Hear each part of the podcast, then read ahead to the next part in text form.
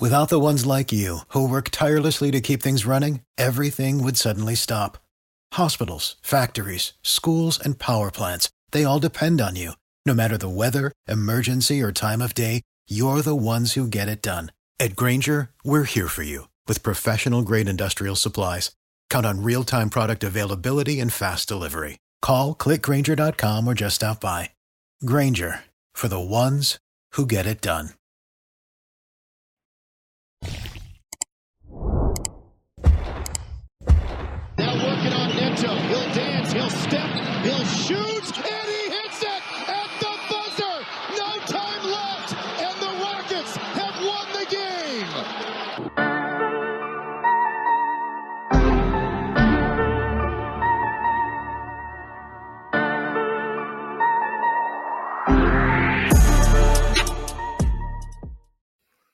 We're here to fuel your Rockets news. This is the Rockets Fuel podcast presented by Clutch Fans. I am your co-host Lachard Binkley. Of course, you can always find me on Twitter at Binkley Hoops. You can find my written work at the Dream Shake and also SB Nation. As usual, appreciate everybody that jumps on every week. And before we get too far into it, I want to let my co-host introduce himself. Hey, what's up, y'all? It's Vator. Uh, you can find me on Twitter, Instagram, and TikTok at Vator underscore H Town. And of course, we have two games to talk about as the season kicked off. Two entertaining games. Unfortunately, two games the Rockets came up on the short end of against the Atlanta Hawks and the Memphis Grizzlies. Uh, of course, last night was was amazing. I mean, even though you it sucks to see the Rockets lose, to watch a superstar like Ja Morant, like in his full bag last night, was was something to watch. Um, so before we get into the Grizzly game, I want to kind of rewind and go back to the Hawks games because we didn't get a chance to talk about that one. Um, so, what did you see in that Hawks game that the Rockets uh, were in pretty much most of the game? Um, it was competitive throughout. Um, turnovers was a big, huge issue for the Rockets. They did a lot better in the second half. The first half, they could not help but turn the ball over almost every time they went down the court. Um, but what did you see in that game uh, between the Rockets and the Hawks? And did you see anything that kind of also manifests itself into the second game that may have been a contributing factor in them losing? Yeah, so one of the things that I that I do like is there's clearly a commitment to defense, right? So yeah, um, there were plenty of times last year where it just kind of looks like they, you know, quote unquote, let go of the rope. I didn't Yeah. feel like that's what happened against Atlanta. There were there were moments in the game where you were like, okay, this this might start to get away from us, but they bounced back uh, and they showed some competitive uh, fire and spirit. I was pretty um, excited about um, just the way that they competed overall. I mean, you're going against arguably um, one of the top backcourts in the NBA when, Yes. when you're talking about Trae Young and you're talking about Dejounte Murray, who like Dejounte Murray has a ridiculous wingspan. I don't think a lot of people realize Oh that, yeah, that he has almost like a seven foot wingspan. If it's not seven feet, I don't remember exactly what it is, but he is a monster defensively when he's locked in. So you know, some of those steals that he got can be attributed to the fact like there there are not too many uh, guys like like Dejounte Murray in the NBA, and it's a learning experience. When you're Kevin Porter and when you're Jalen Green and you're going up against that guy and you're trying to run your actions, you just have to be that more precise and and and that more sure of what you're doing and and, and do everything with force. So just coming out of the Atlanta game, I, I just want to say um, I was in, I was inspired by just that commitment to to locking in on the defensive end. Yes, they made mistakes. Yes, they did some things that they need to clean up. But we're we were we're talking about one, uh, you know, out of 82, and we're talking about a, a, a team that has a lot of new pieces uh, with Tari and and Jabari Smith, and you know these guys are still trying to work themselves into the rotation and work themselves into whatever their their role on the team is going to be. But I was very encouraged. I think we played solid defense at times on both of those two young stud guards. Uh, neither one of them shot very well. They both impacted the game. They both had double doubles as far as points and assists, but you could definitely tell that we we were competing. I think before the game, um, somebody asked Jalen Green, you know, how did he feel going up against, uh, you know, one of the best backcourts in the league, and he said something to the effect.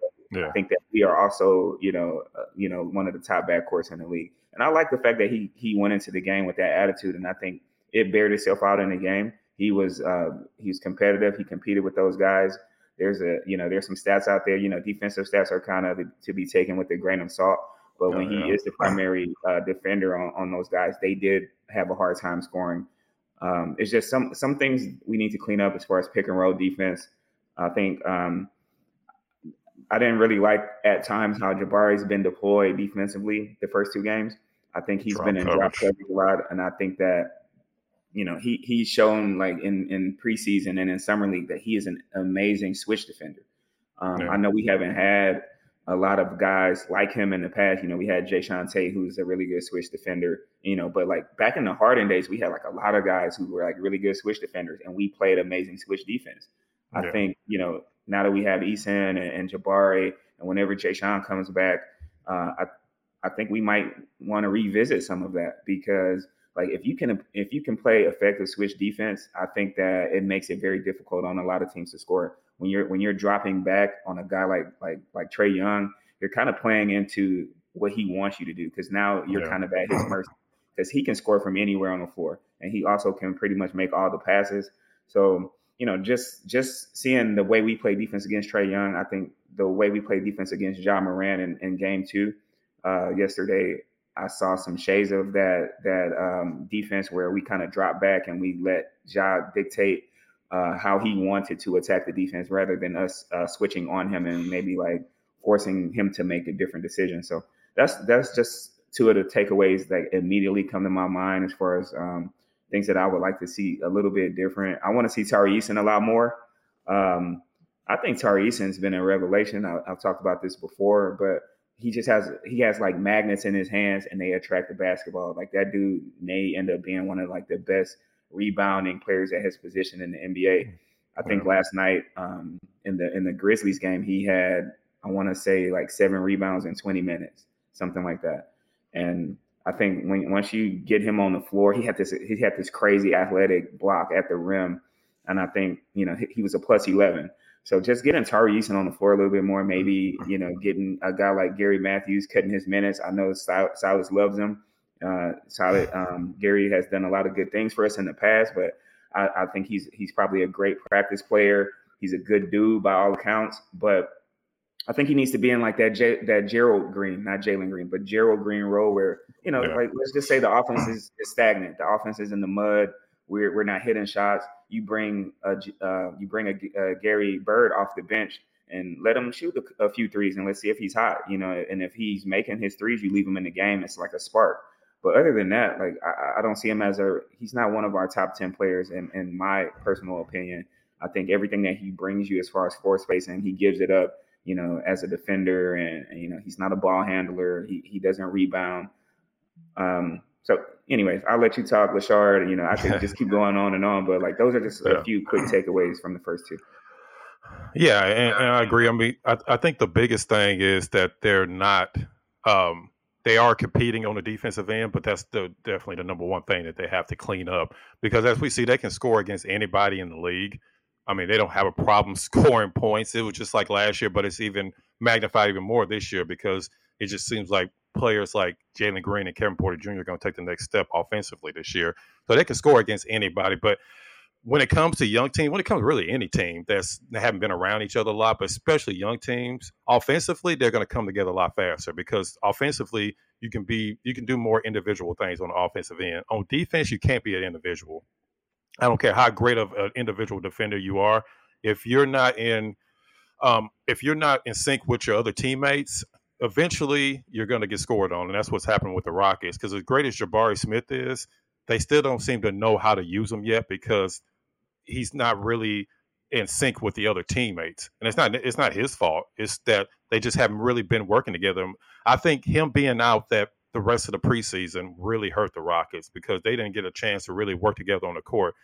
I know it's something that Coach Silas mentioned a lot that that was a, a, a huge factor in also what they do in the rotation because they have no idea because they haven't had their entire team together pretty much majority of the uh, preseason because either Tate was out or Smith was out or or or Sengun missed a game. I mean, it was just kind of back and forth with players missing games. So you could tell on the defensive end that's where they're having trouble working together because they still haven't had a lot of time on the court. I think that's going to get better, especially with Lionel Hollins as assistant coach.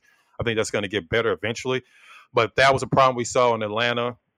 Even though Atlanta shot bad, but once it came down to the fourth quarter and you had to get stops, they weren't getting the stops that they needed. And then we saw that definitely last night. I mean, the Rockets were scoring with ease last night, especially Jalen Green, who put up 33 points, probably the easiest 33 points I've, I've seen in a long time. But they couldn't stop Ja Morant. I mean, Ja Morant's a superstar. Most people can't stop him, but you also can't give him up 50 points to any one player.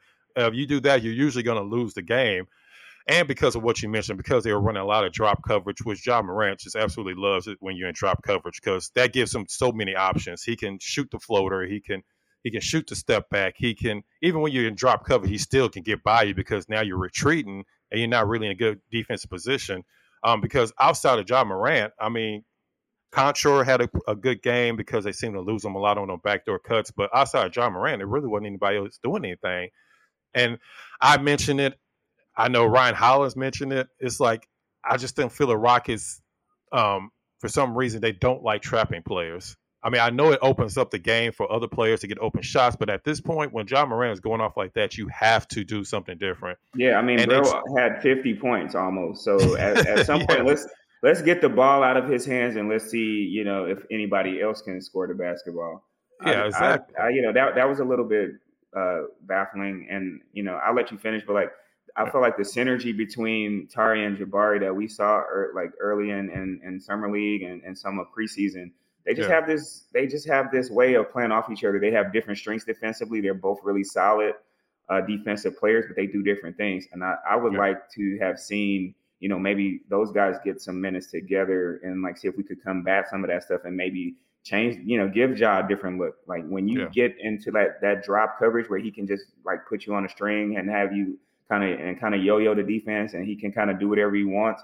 Like that just was not working for us. So yeah, just some yeah. adjustments here and there would have been nice. Yeah, I mean, at some point you you have to try something different, and even when they did try to trap late in the game, you can tell they hadn't really worked on it because it wasn't a good trap. Like it was one instance where um, Jabari came out too far, and then Ja Morant just split the defense because you can tell they don't really they they may work on it, but it's definitely not one of their philosophies as far as trapping. They're more of a um, pseudo switch drop back uh, coverage, especially with um, Alperen Sengun or Bruno Fernando, who went out early in this game, but he was struggling early in the game on the pick and roll. They just seemed to go at him every single time um, because he was kind of just caught in no man's land. He's not necessarily going to be anybody that's going to go out and guard guards anyway, but he just kind of seemed like he was stuck in no man's land to where they I don't know to go out, drop back. It just seemed like there were a lot, a lot of confusion on defense um, throughout the game, and that's just something that it's something they're gonna have to clean up throughout the season. I, I don't I don't foresee them seeing being the worst defensive team again uh, this year like they were last year uh, when it comes to points allowed per game. I think that what you saw in these first two games, you're playing against two of the best um, best point guards in the NBA. I mean, let's be honest, Ja Morant and then Trae Young. So the fact that Ja Morant went off is not exactly surprising. How easily he did it in only 30 some minutes, that's a little bit surprising. But I mean, ultimately, I know people were kind of out on Jae'Sean Tate, but Jae'Sean Tate, this is the type of game that you needed a Jae'Sean Tate in because Jae'Sean Tate's going to do whatever it takes to try to stop players like Ja Morant. You can't stop him, but you at least got to make it a little bit more difficult than him basically um, going out there like he's in a practice, just shooting up shots throughout the game. So this is the type of game you can see where a role a player like Jae'Sean Tate, you definitely sorely missed him in this type of game. But I agree, you got to get Jabari and Tari on the court more together um, because at this point they're probably two of your top three defensive players, especially on ball defenders. So you definitely need them on the court uh, more together because when you switch, you switch between those two guys, you're not losing anything. Um, but when you're switching between, let's say, um, Bruno Fernando is switching out to a onto a guard, we all kind of know that how that's going to end up going. They're going to put pressure on the off on your defense. They're going to get other people open. They're going to get your big man in foul trouble, and then we kind of saw how that played out. So, Ja Morant had a great game, but the next person I want to talk about is Jalen Green. I mean, like I said, I don't think I've seen an easier 33 points than what Jalen Green put up yesterday. It just seemed like he was in con- full control of his offensive game. Um, he took shots that were like in the flow of the offense. He was able to get to the basket, even though for some reason he's still not getting foul calls. I kind of thought maybe that was shifting from what we saw early last year, where he was starting to finally get a little bit some foul calls. maybe this game was just an aberration, but it was several times he went to the basket and he didn't get the foul call. And I guess Ja Morant, being a superstar, got those exact same calls on the other end. But he was still able to put up 33 points. He was still able to get to the basket. He was still able to uh, make shots um, off balance. He was still able to make shots pretty much all over the court. So, what did you see from Jalen Green last night that was encouraging? Because he struggled a little bit like everybody did on the Rockets team in the first game with his shot, but this this game he just seemed like he was in full control of, uh, of on the offensive end. Whenever you start talking about JG4, I just start getting hype again. Like I was telling yeah. you, like the last week, last week when we did the podcast, um, it's just something something special about him right now. And you know, I'm keeping all the receipts. Everybody that said that he was going to be Jordan Clarkson, everybody that said that he was going to be like a six yeah. man, everybody that said that we drafted the wrong player. Like, open your eyes. Like, I'm I'm I'm trying to look directly into the camera. If you if you are watching Jalen Green right now and you cannot like see what we are seeing, this is a young superstar in the making. Tell me another player, six four to six six, right now in the NBA or even like in past years that a, a six six guard who can shoot potentially 40% from the three point line, who can um, just go to the basket at, at will, who can dunk on pretty much yeah. anybody. Like he is a he's an archetype that we have not necessarily seen in the league. Like like you have shooters, you have you have Stephen Curry, Klay Thompson level shooters. I'm um, not saying that he's going to necessarily reach that level of efficiency, but I think easily 38, you know, 40, 41%. That's elite. That is an elite shooter, right? And yeah. you take that and you also say, like, he has an elite first step because he does. And you take, you add those things together and you say, when he gets to the basket, he has like this 40 to 45 inch vertical leap where he can just throw the ball down on anybody. Like, you have something that is way different from what we've seen in the past. He he is like the evolution of that position. Like I, I know it sounds crazy. People think I'm overhyping it, but what I'm saying is like you you tell me somebody else in the league right now who encompasses all of those things, and I, am I'm, I'm going to tell you it's going to be a very short list. Maybe you can say um, maybe you can say Anthony Edwards can get there, but him he and Anthony Edwards are not you know the same type of player. Different uh, body know, types too. Yeah. Yeah, yeah, and you know Devin Booker does not have the athleticism that that Jalen Green has. Uh, no. Bradley Beal does not have the elite athleticism that Jalen Green has. You, you, we're talking about something that you know. I don't know. Like I do not know what his ceiling is, and it's just exciting to see the leap that he's made from year one to year two. Like he's doing things right now that I 100% expected him to do, but I thought maybe he would end up doing this stuff in like three, season three. He's already like to me accelerated the process he's doing things in season two that I was expecting that I would see from him in season three. So now I'm kind of wondering like, where is this going? Uh, his his his dribble moves are so much more advanced than they were last year. His yeah. passing is so much better. Like, yeah, he still has growth areas in, in, in, in both of those things, but I've seen him make left-handed passes, you know, on, on multiple occasions this season. I, I, don't recall a single time last year where I saw him like throw like pinpoint accurate passes with his offhand he's just his confidence right now is just sky high. And if you watched the game last night, you saw um, I don't want to say passing up the torch because Ja Morant is still a super young player. He's a superstar in this league. Sure. But what you saw was a, a, young bull out there who was just you know he wasn't intimidated. He he looked across the lines and he looked you know a guy in the eye who he looks up to. But he still competed with that dude. Ja Morant is an exceptional talent. Ja Morant is um, you know, he he's arguably, you know, if, if, depending on what Memphis does with their season this year, he's going to be in the conversation for MVP. Oh, yeah, um, and he looked like an MVP last night. But there was a point in time in the game where uh, Jalen Green was going toe to toe with this man, and you know, it was almost like, okay, you got a dunk, I got, I'm getting a dunk. You hit a yeah. three, I'm gonna hit a three and it was it was amazing to watch.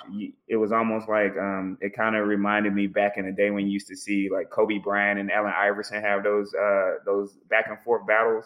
Yeah, uh, that's what it that's what it looked like to me. And and you you have like these two really transcendent, amazing guys, amazing players, super exciting, high fly high flyers who can just make shots from all you know all areas of the court.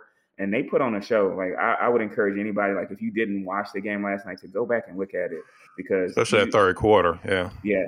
J- Jalen Green is is transcending into something um, different. Like I think a lot of us felt like he could be this player, but if you look back at that draft, and I said this last night in a space, if you look back at this draft, and this is no disrespect to anybody who was drafted in the same draft with Jalen Green. I, I, think Cade Cunningham is an, is an outstanding player. I think he's going to be a really good player. I feel the same way about Evan Mobley and Scottie Barnes and, you know, a, a lot of the other guys, Wagner, uh, you know, Giddey to some extent. There's a lot of really, really good players in that draft. But tell me who do you think out of that class right now is looking like a 1A, a 1A offensively? Like, I think Cade is probably going to be, I don't think he's going to be like the, the 1A scorer on his team you know, there's a there's a potential where he might be a second option. He's going to have the ball a lot, obviously, but as far as like being that guy who gets the ball when when and I need a basket, I need a basket. I need you to get me a basket. There were some times last night in the game where um, the play broke down. They just everybody just kind of got out the way and gave the ball to Jalen Green. We saw that a lot with James Harden. You give that guy the ball. Jalen Green was the play.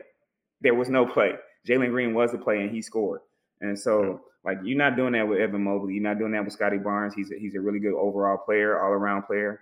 But um, like Jalen Green is displaying some superstar talent right now, and I, am just happy that he's a Houston Rocket. And anybody that like said that we made the wrong pick, I mean, I would encourage you to go go back and watch, you know, last night's game and also that last preseason game against Indiana, and tell me that yeah. you don't see something different. Yeah, like we were talking about with Jalen Green, I can clearly see a path to where Jalen Green's going to become a superstar. I mean, his passing has gotten a lot better. He's a lot better off of pick and rolls.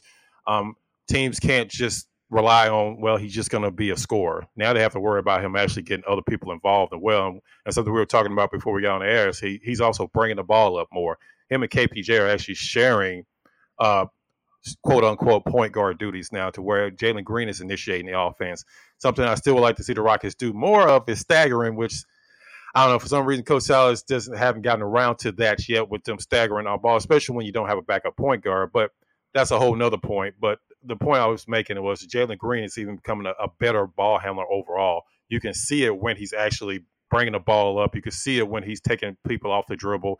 It's not like he's having to force his dribble. And when I say that, I mean it's not like he's struggling to dribble the ball to where at any point they can take the ball away from him. He's really strong with the ball now. So his just overall game is improving at a rapid pace. And like you said, I didn't expect it to be growing this fast this soon. I, I expected it maybe towards the end of this year into the third season where we really start see him taking that star level jump. But I mean, he's already taking those steps now. We're just in the game number two. So you can clearly see a path to where Jalen Green is right now. And like I say, anybody that was saying that he was Jordan Clarkson, even last year, didn't really watch him in G League, didn't watch him in Summer League they didn't really watch his overall game because no disrespect to Jordan Clarkson, but Jalen Green's um, offensive ability is already top notch. I mean, he's already showing us why he's going to eventually one day probably be a scoring champ because there's not too many things he can't already do on the court, and we're just in the year two. Imagine when he's in year three, four, and five when pe- when players really start to peak. I mean, like I said, the his his um eventual potential is like limitless right now to the point where I don't even I can't even really say who you can really compare him to. I know people are comparing him to Zach LaVine coming out of um, coming into the draft because of Zach LaVine's ability, um, his leaping ability, and that he's a is a good shooter from the outside. But even the Zach LaVine comparison, I, Zach LaVine wasn't wasn't growing this fast in his game in year two uh, with Minnesota. So it's really no there's really no cap to where Jalen Green can go to um, at this point in his career. And to watch him and KPJ, you can tell the chemistry they have on and off the court to where they're not stepping on each other's toes. They're not saying, hey, well, it's my turn to score, so you need to get out of the way. They really working well together. And the more Jalen Green becomes a better ball handler, the more we'll see that Kevin Porter Jr. doesn't have to have the ball in his hands all the time. That's going to work well for both of them at the end of the day. Uh, before we wrap up the segment, uh, I want to get your opinion on Alperen Sengun, who struggled in the first game. It seemed like he was trying to get used to coming off the bench. But this second game, I mean, we all saw this Sengun that we saw last year. We saw the confidence. We saw we saw him um, making gestures that players were too small, stuff he was doing last year when his confidence was sky high. So, what did you see from Sengun yesterday? Um, that's like real. That's encouraging for you going forward. I feel like people saw how good he played yesterday, and they were like, "Oh, well, this proves why he should be starting." I'm gonna rail against that argument just a little bit because I feel like uh, Silas has kind of been justified in in, in bringing him off the bench, and and yeah. I'll explain. So the first game against Atlanta, Bruno had an amazing stat line in the limited minutes that he played. He played really well. He had a lot of rebounds. He had a lot of assists. The offense looked really good when he was on the floor. Uh, Sengun did struggle a little bit, but like he he had a solid first game. It wasn't it wasn't great, and the reason it wasn't great was because of the turnovers. And we do know, you know, at times Sengun is a little bit prone to turnovers, though, but those are things that you can rectify and clean up.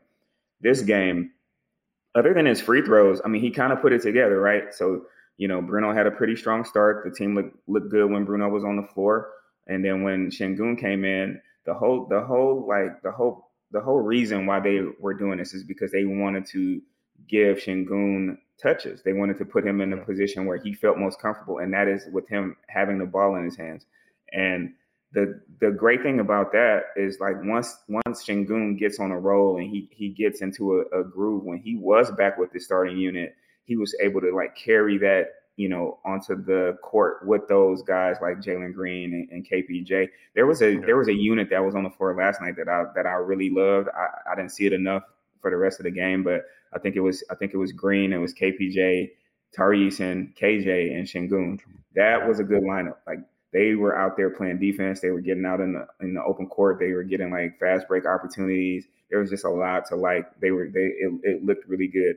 And you know the point is like this may not be something that we see for the like duration of the season, but I think uh, in at least in the first two games, I think Silas has, Silas has been vindicated as far as like the reasoning behind his decision to bring Sengun off the bench. No, nobody ever claimed that Bruno Fernando was a better player than Sengun. It was more of a no. fit thing, and I always brought it back to, um, and, and, you know, this isn't a, a this isn't a, a perfect like comparison, but when you look at James Harden in, in Oklahoma City you know, he was on the uh, he came off the bench as a six man.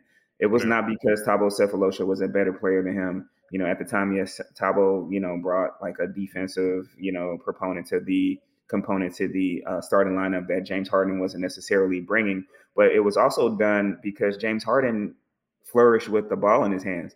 And so when you have Russell Westbrook and Kevin Durant, you know, you know, this the the pickings get a little slimmer um, you know, for a guy like James Harden, who wasn't as established at the time. He came off the bench. He showed, you know, that he could run a dynamic second unit. He looked amazing with that second unit. And then, you know, at the end of games, he closed lots of games. When he came back and he was able to come back and, and be on the floor with KD and Russell Westbrook, I kind of feel like those guys saw the stuff that he was doing with that second unit and they were like, hey, you know, let this guy cook, you know, let him have the ball. You know, yeah. maybe you know if, if you start out the game with with those guys, I think you know Westbrook and KD are probably more or less looking to get their own stuff instead of like sharing the ball as much.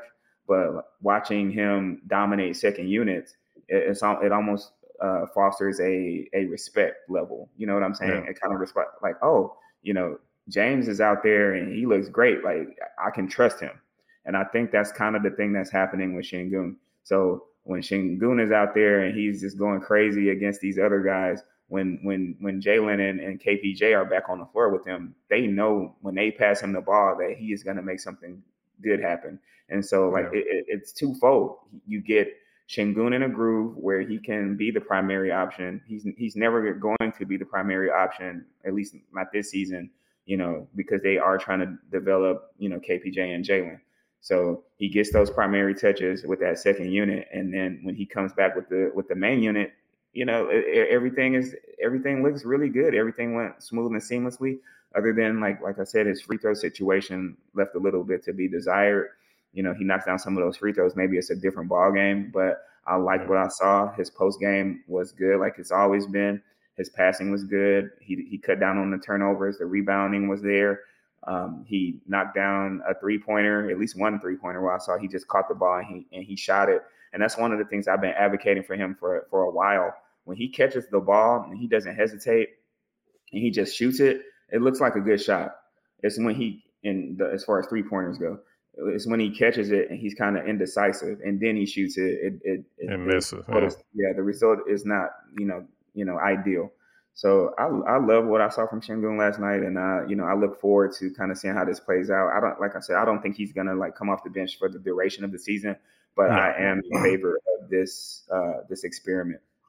Yeah, yeah, I mean, like like Coach Silas said, they're still trying to figure out the rotation. So, I mean, people were like up in arms about him not starting. I mean, it's just something that they're working on throughout the year, and it really doesn't matter who starts. Honestly, it's about who finishes the game. I mean, that's that's the most important thing.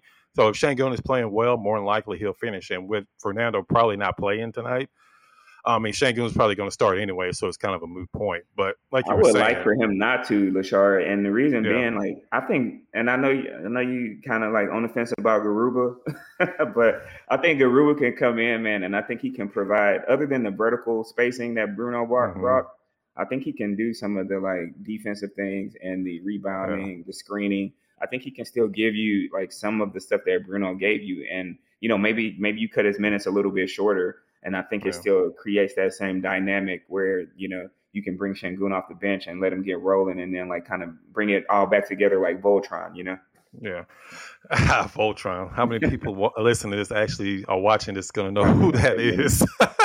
um, but, uh, but yeah, I mean, it's a possibility, even though, um, I don't think Garuba hasn't even, if I'm not mistaken, I don't think he's even gotten off the bench in these first two games, but this is his perfect opportunity. I mean, because the G League, the G League actually really kicks off next week. The draft is next week. Training camp is next week. So you're going to start to see players kind of going back and forth. So if you're going to make an impression, you might, might want to make that now because starting next week, you're going to see some of these players, these fringe players on the Rockets, are probably going to start getting sent down um, to play for the Vipers. So Garuba could still possibly be one of those players. So tonight's going to be his opportunity because I, I doubt Boban's probably not going to really get any minutes. So Garuba's going to be that backup center or starting center, more than likely backup. I think they'll probably still start um, Sengun. But either way, he's going to get an opportunity tonight to show that he needs to be on the Rockets or he needs to start the, the, the time off in the uh, G League because we know the Bucks play Brook Lopez, who at this point in his career is really not a post up guy. Even though I do remember a game where like late in the fourth quarter, he absolutely dominated the Rockets in the in the paint. Um, but for the most part, he's uh, really a guy that's out there to stretch the floor. Um, so this will be an opportunity for Garuba to actually show that he should still be in the rotation, um, or at least at some points, depending on injuries um, are concerned. Because, like I said, starting next week, they're going to start putting people down in the G League uh, to play for the Vipers. So he might want to try to step up in this game. Like I said, I, I, think, I one, think one thing about Garuba, yeah. I think he's more switchable than Bruno. Like Bruno has some things yeah, to his game that's better, definitely yeah. better. You know, at certain things. Like I said, he's not. You know, not that not that Bruno is just like amazing lob threat, but we know like Garuba is not. uh He's, he's vertically game, challenged a little bit. You know. But as far as being a switch defender, this might be a good opportunity to like put put Garuba out there and let's try some switching defense. I, I'm, yeah. you know, we played Milwaukee tonight. Giannis you gotta, is, you gotta double we, Giannis. We I, I, know they don't like to.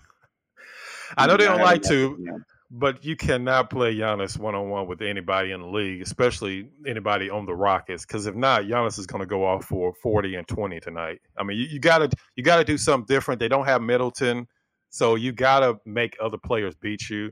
You got to make Grayson Allen beat you. You got to make Jrue Holiday beat you. And, and speaking of Jrue Holiday, um, I don't know if he's going to take this game personally or not because the last time uh, or previous time he played the Rockets, and we all know what, what happened with him and uh, KPJ.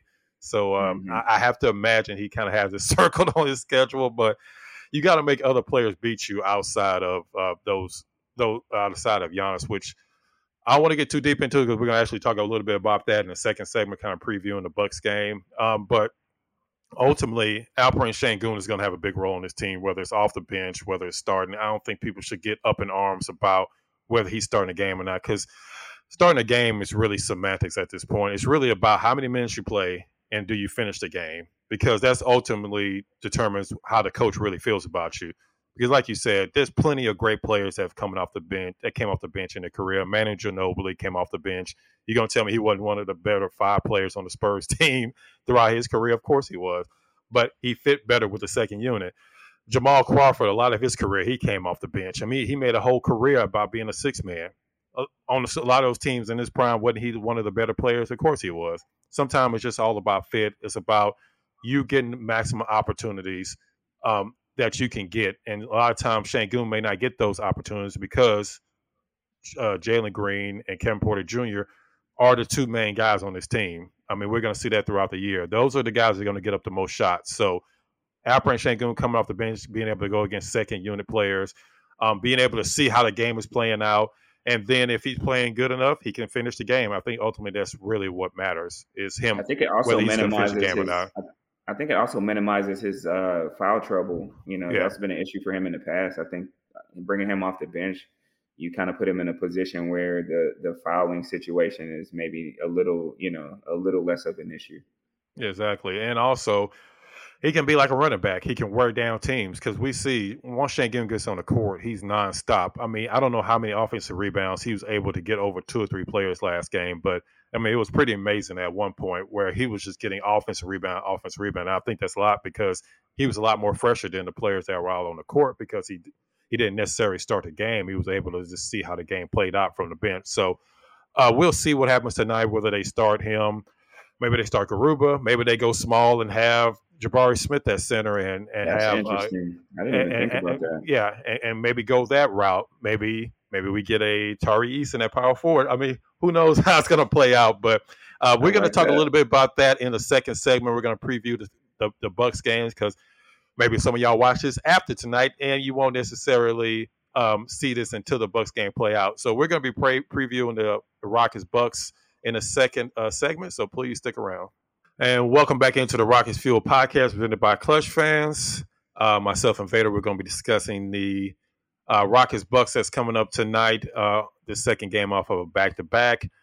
So I kind of want to start with a little bit what we were talking about the end of the first segment on what the lineup could possibly be going into this game because we haven't got confirmation. At least I haven't seen it unless it's happened while we've been on the air. But uh, I, am I'm, I'm assuming Bruno is probably not playing tonight, especially off a second night. He left the first game uh, with an injury. So the Rockets are going to probably have a new starting center tonight.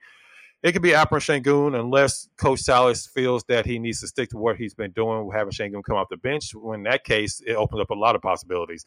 Um, it can be, like I said earlier, it could be Jabari Smith at center, maybe Tari Eason at, at power forward, maybe KJ Martin at power forward. Um, maybe they go with Usman Garuba at center to see what he can do up against uh, Brook Lopez and Giannis in that, and with the uh, with the starting lineup. Uh, so it could be a, a, few different possibilities. Ultimately, I actually I would like to see them start off with Jabari Smith at center, have Tyrese at power forward. I think a lot of Rockets fans will be extremely happy if they start off with that lineup because um, I think that gives you you can switch everything. Um, that also helps you spread out the floor. So maybe Giannis is not just staying camping in the paint, um, trying to block every shot that comes in uh, comes uh, towards his way. Um, that opens up a lot, and also it gives the, the Rockets opportunity to see that if the, the Jabari Smith at center will work ultimately long term. Because I know they did a little bit last game where they had Jabari Smith uh, running as a kind of a small ball five, but I think I would like to ultimately see that lineup uh, start the game. You don't necessarily have to stick to it too long. If it's not working, then you can go with um, bringing in Sengun, or you can go with bringing in um, Usman Garuba for a few minutes. But I would actually like to see, if not starting, at least at some point run a, a, a large chunk of the game run with Jabari at the five and Tari uh, Tari Eason at the power forward. Um, so, what's kind of your feeling on? Uh, you mentioned a little bit earlier, maybe possibly having Usman Garuba starting, but what's kind of your feeling on what the lineup should be to start the game? So initially, I was thinking, I was hoping that they don't start Sengun because I, I like yeah. what he's bringing off the bench. I think it's been a successful uh, first two games as far as you know how this experiment looks to me. Yeah. I think Garuba would bring a lot of uh, what Fernando brings to the starting lineup, but he would also add, you know, the aspect where they could um, switch defense a little bit more. And yeah. I think going against a guy like Giannis, it's imperative that they like create that wall. I mean, we saw the one thing that Giannis struggles with is when guys wall off that paint. When you yeah. just give him a free run to the basket, like he's unstoppable. Like I'm not, I'm not a huge Giannis fan, but I do think that he is probably like the best player in the NBA if you can if you factor in offense and offense and defense. Like that guy is amazing. He, you know, he can guard pretty much every position defensively. He not only, you know, plays perimeter defense, but he can protect the paint he gets these amazing block shots. And then offensively, he's just uh, you know, he he just gets that full head of steam and he just attacks the basket relentlessly and he just makes so much yeah. stuff happen. So I think if you have like a defensive team on the floor who can move their feet and and, and kind of wall off the paint for him, I think that is going to you know that is going to go like a long way as far as this competing in this game. Out of the first three games, I felt like this was the the you know least winnable. Unfortunately, we yeah. we started 0 2. We're the best 0 2 team in the league, by the way, but we're 0 2. yeah. Um, best quality that, losses so far. Yeah. yeah, quality losses. But like this this team, I don't know. I, I don't know how we match up with them. I, I felt like we matched up pretty well with Atlanta, and I felt yeah. like we matched up pretty well with Memphis. But like Milwaukee is a different animal when you look at like guys like Giannis and, and then some of the other players they have on the team and, and just the way they deploy those guys. I don't I don't yet know how we match up with them. So having Garuba on the floor, I think he I think he brings something to the table defensively. But if they don't go that way, like I said, I still would like to see Sengun come off the bench. I think a lineup where maybe Jabari is a small ball five, like Lachard was mentioning, would be good with with Tari. I I I'm a huge advocate of seeing you know more Jabari and Tari minutes. I think this is a perfect opportunity to do that, especially against this opponent where you know we're we're we're just playing with house money at this point. Nobody expects us to win this game. I think this is a good opportunity to like try some different things, try some different coverages that we didn't really see too much in the first two games. And I think the reason we didn't see a lot of switching um, in the first two games is because of the personnel on the floor. You can't run a switch defense when you have guys on the floor who aren't switchable. It, it, it just kind of you know, like they say, you know, a, a chain is only as strong as the weakest link. And you know, Shin, Sengun, for all of the amazing things that he does, he's not a good switch defender. He, yeah. you know, you don't want him out there uh, at the three point line trying to guard. He just he just doesn't move laterally, you know, well enough in order to be successful at that. So for Sengun, you know, drop coverage does make more sense for him than a, than a switch defense. But if you have, uh, you know, Jabari or Garuba, you know, you know, Tari Eason played center in college. Yes, he would be undersized, but hey, we we played PJ Tucker, who's six five, you know, at at, yeah. at, at center before. Tari Eason is at least six seven. He might be six eight. He's shown that he can rebound the position. He has an a he, he has a freakishly long wingspan. He he knows you know he knows what to do. I think he would be at least adequate, you know, as a small ball five, especially when you have a six eleven power forward like Jabari Smith right next to him. So uh, you know, I'm an advocate of like let's let's try some things. Let's be creative tonight. Um, and even if they do start Sengun and we see that it, you know it's not working, I, I would like to see Silas be, um, you know, let's let's let's work on you know some of the things that we did not see. I, I know they're working on some of these things in practice. You know, let's deploy it tonight and see what happens. Yeah, I mean, ultimately, I mean, of course, it all comes down to Giannis. You're not going to stop him, but you can't let him go off for like a monster game, going off for 40 points and 20 rebounds or something insane like that. Because as good as Milwaukee, good as Milwaukee is, they still are missing Middleton. I mean, I know they brought also brought in Joe Ingles, who's like one of those pesky, pesky type of defenders, who is not necessarily great as far as when it comes to uh, anything, one particular thing, but he's a type of player that can get under your skin. But I mean, ultimately, it's, it's really about Giannis to some degree. It's Jrue Holiday. Um, I think if they, they still start players like Wesley Matthews instead of players like Grayson Allen. Um, but if you can at least contain um, Giannis to where he's not putting up ridiculous numbers, you you'll have a chance in this game tonight. But coming off of a, a tough game last night, and then you're playing a back to back game and Milwaukee's only played one game so far this year. You're on your third game. You're traveling out to Milwaukee. Like you said, it's going to be house money. Nobody's going to expect them to win. Honestly, I'm I don't even expect them to win tonight. I, I mean, I would be surprised, not shocked. I would be surprised if they win this game tonight because there's a lot of factors that's going against them. Um, but if they can shoot like they did last night and play a better, improved defense, they might have a chance. Because um, as great as Giannis is, at least you know he's not going to go out there and and knock down seven or eight threes. It seemed like Ja Morant couldn't miss anything from outside yesterday, which is not even necessarily his game. I was telling somebody if if Ja Morant is going to shoot like that and shoot like That's he shot insane. yesterday, I mean it's kind of like I mean good luck. It's like a huge you know middle finger. Excuse me. It's like a huge yeah. middle finger to the rest of the league if he's gonna like you can be do. so explosive, get into the basket, and also be a knockdown three point shooter, I just think he kind of probably like he he he played way way above his head as far as oh, a shooter yeah. last night. Because yeah, he's not. I mean, come on, that's that was ridiculous. He's not going to do that like every game. That's not his game. Usually, I mean, the scouting report is to back off of him and give him that shot instead of letting him get into the paint. I mean, he was just making everything last night. You just got to tip your hat. But Giannis is not going to do that. If Giannis goes out there and makes seven, eight threes tonight, then Shake I might hand. as well just turn off the TV because it's the, the game is the game is over at that point. But he's he's probably not going to do that. So I think that the key to tonight is, like you said, you have to wall off Giannis. You can't give up the easy dunks. I mean, he's gonna get some dunks. I mean, he's freaking eight feet tall with like a nine foot, foot wingspan, so he's gonna get some dunks no matter how good you play him. But you can't make it easy on them. Like at some points they were doing with Ja Morant yesterday. Superstars are going to score. Superstars are going to get their points, but you can't make the game easy for them. Um, you have to at least make them work on that end. And on the other end, on the offensive end, continue to do what you did last night. You may not even shoot as great from three point range, but you have to get to the basket. You have to try to get their people in foul trouble, um, especially players like Brook Lopez. Um, you have to try to at least make them work on the other end because, um, like I said, Giannis is great, but Milwaukee is not a great offensive team without Middleton. I mean, I, I think you can still do some stuff against them defensively to where you can make other players beat you. I, I don't want I don't want to sound like a broken record, but you have to double Giannis every single time he gets the ball in the paint. You cannot let him go one on one, or Sengun's going to be in foul trouble. Jabari Smith's going to be in foul trouble. They're going to have three fouls before the end of the first quarter if you do not double team who Giannis. Think, who do you think has the best chance to like guard him though?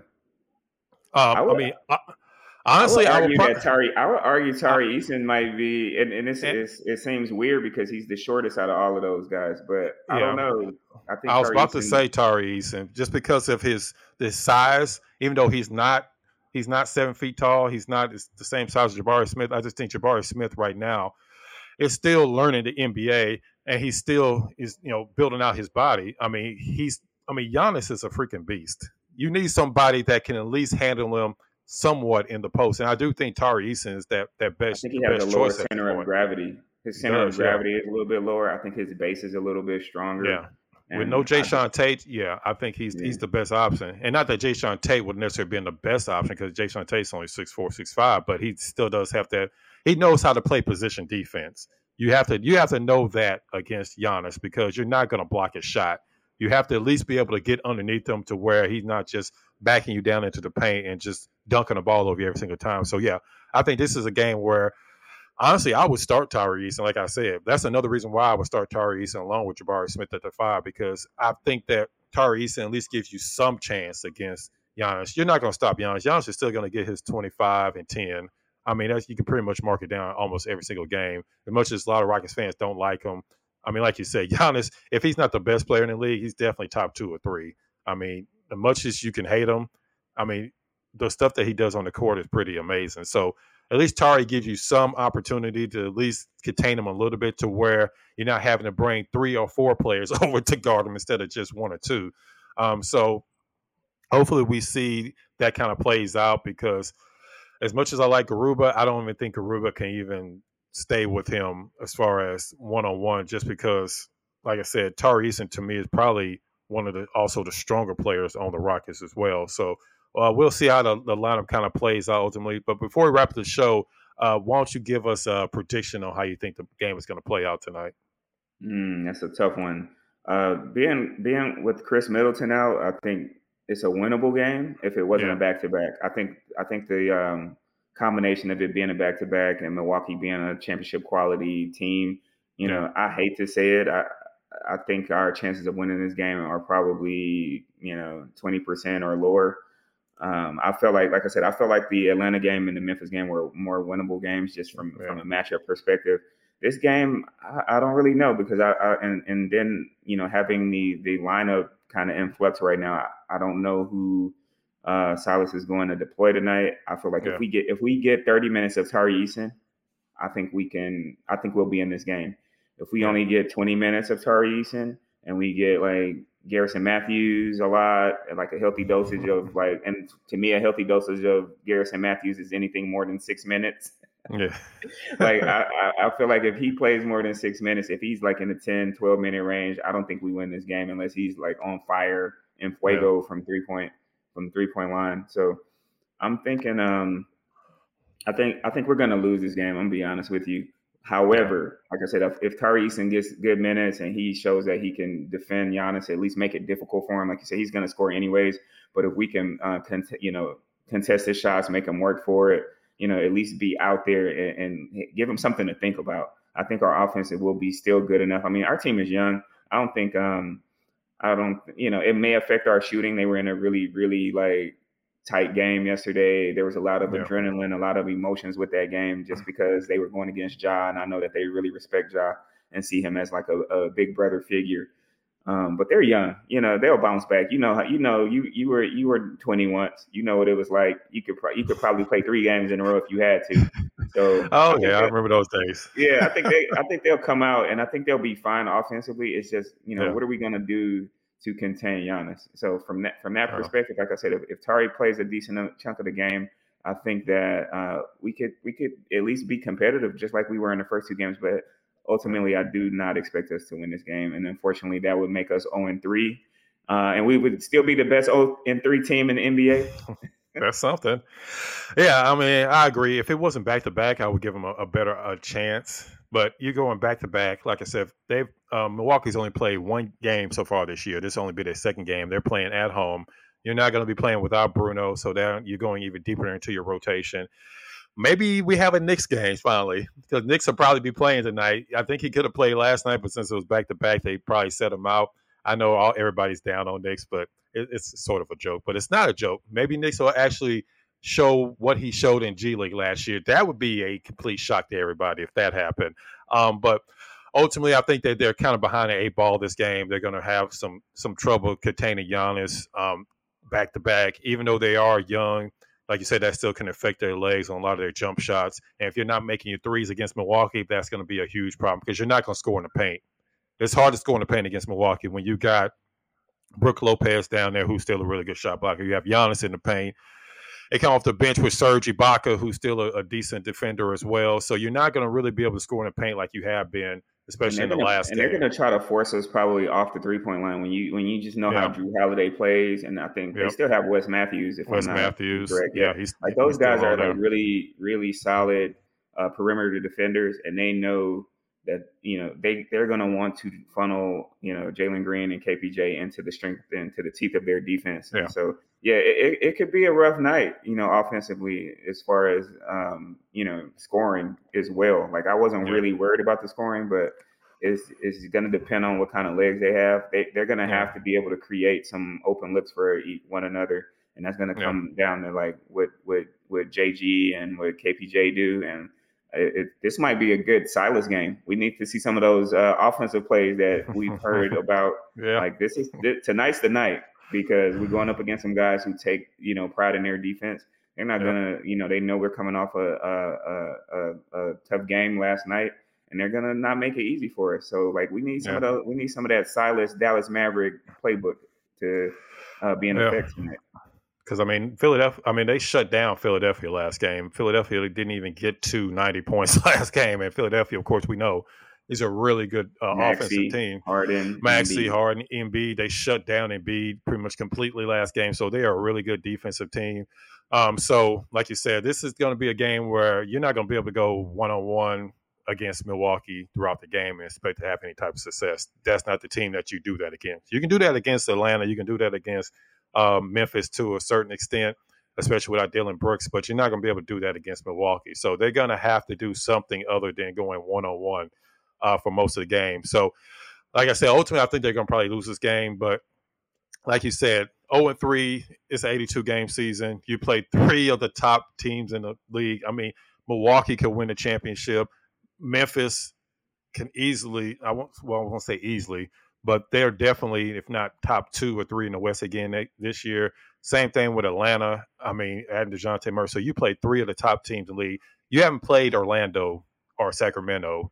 You've been playing top teams in the league. So if you go 0 3, I don't think it's anything to get too worried about, especially if you're actually in all three of the games. I mean, that's more encouraging than anything else. So we'll yeah. see how it plays out tonight but like yeah where's where's detroit on our schedule and and orlando and the spurs and like some of the some of our other like teams that we need to like go up against so we can kind of yeah. see where we measure up like we didn't we didn't get yeah. that at all. Like the NBA, like they the, it's the Houston conspiracy once again. There's no way that they started us against uh, Milwaukee, I mean, who won the championship a couple years ago. Memphis, who you know, yeah. if Ja doesn't, if, if Jordan Poole doesn't try to pull his pull his knee off last year, and, and you know broke the code, you know who knows how far Memphis goes, and then Atlanta. Yeah. Uh, is just a little over a year removed from almost making it to the finals themselves uh, when Trae Young sprained his ankle. So, like, these are three yeah. teams who have gone very deep into the playoffs the last two years, and they yeah. um, all three of them have championship aspirations. Yeah, we we need to see some of those. Like, I mean, I know Utah Jazz has started out, you know, pretty well, surprisingly, but like, I want to play the Jazz. I want to play the Spurs. Yeah. I want to play uh, give, Orlando. Give me some Pacers or somebody. Pacers. You know, so, like, yeah. give, give, me some, somebody that's trying play, to tank. Who do we play after? Point. Who do we play after Milwaukee?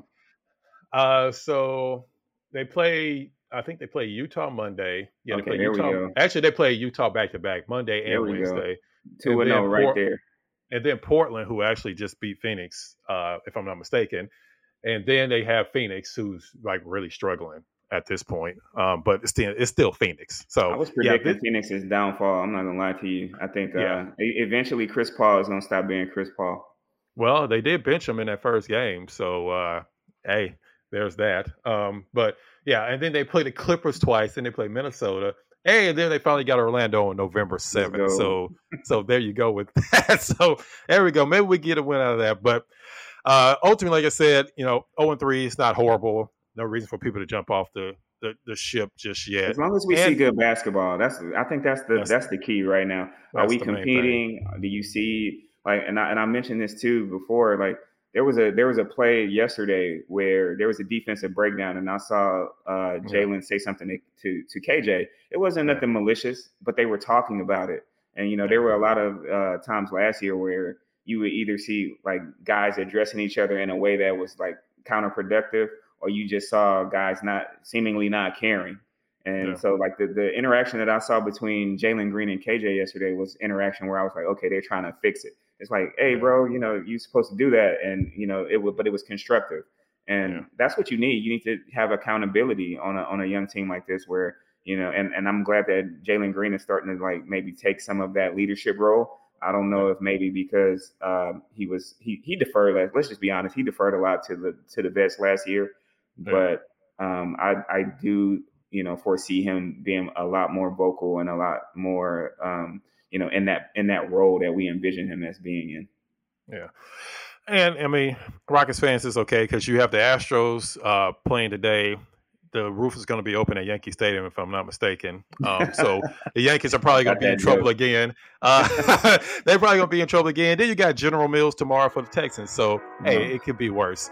Um, so that's going to do it for today's show. Um, as usual, we appreciate everybody that jumps on every week. We may actually have another show tomorrow recapping the game. We'll see how that goes. Um, we'll probably have a Rocket Science dropping on Monday, kind of breaking down some of the plays from the first uh, three preseason games. So make sure you check that out. Like I said, we appreciate everybody that jumps on, uh, checking out the podcast every week on YouTube, on Apple, Spotify, wherever you get your podcast. We appreciate everybody um, that checks us out every week. And make sure you come back for our next episode of Rocket Fuel Podcast presented by Clutch Fans.